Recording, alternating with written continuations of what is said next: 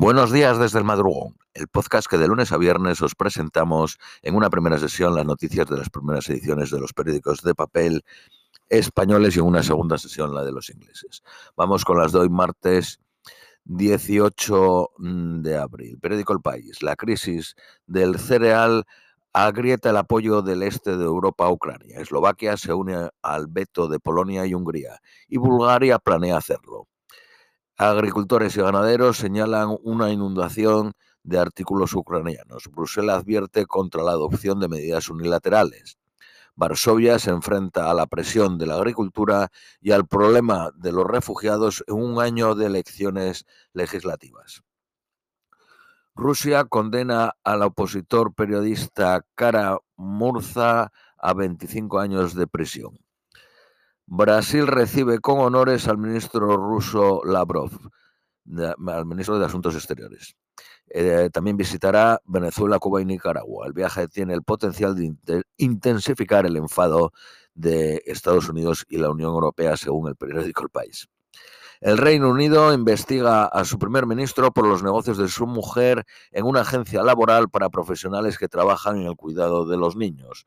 Eh, su gobierno, el, gobierno de Sunak sacó un programa que da 1.200 eh, libras a quienes se apunten a trabajar con al cuidado de los niños y, se formen en una agencia.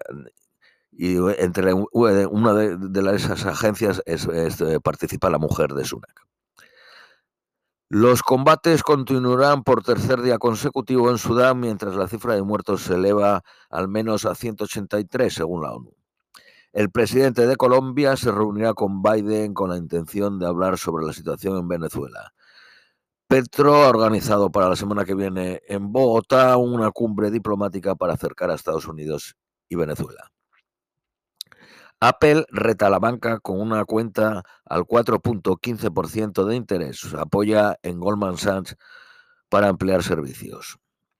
Periódico ABC. Ucrania ataca con drones dos eh, centrales eléctricas en la región eh, rusa de Volgorov.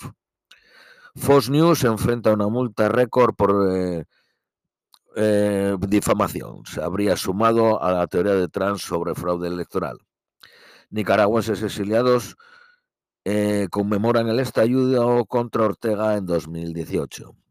Periódico La Razón. Bruselas avisa que es ilegal el veto al grano ucraniano. La Comisión Europea descarta eh, sanciones y prepara un plan de ayudas económicas para Polonia y Hungría. El G7 combatirá la evasión de las sanciones a Moscú. Macron convoca a sindicato y patronal a negociar un nuevo pacto laboral y pasar página. Manifestantes responden al discurso presidencial con caceroladas frente a los ayuntamientos. Periódico La Vanguardia. El presidente de Alemania impone a la ex cancillera Angela Merkel la más alta condecoración civil de Alemania, pese a las voces que critican su legado por la relación con Rusia periódico Cinco Días. Un fondo británico propone al economista español Daniel Lacalle como consejero de Enel. Ernest Young despedirá a 3.000 empleados en Estados Unidos. Periódico El Economista, la constructora Fomento de Construcciones y Contratas y Técnicas Reunidas ganan en Alemania una regasificadora de mil millones. La Comisión Europea lanza la plataforma de compra conjunta de gas natural. Mundimoto, eh, dedicado a la compra-venta online de motos de ocasión, inicia su internalización en Italia.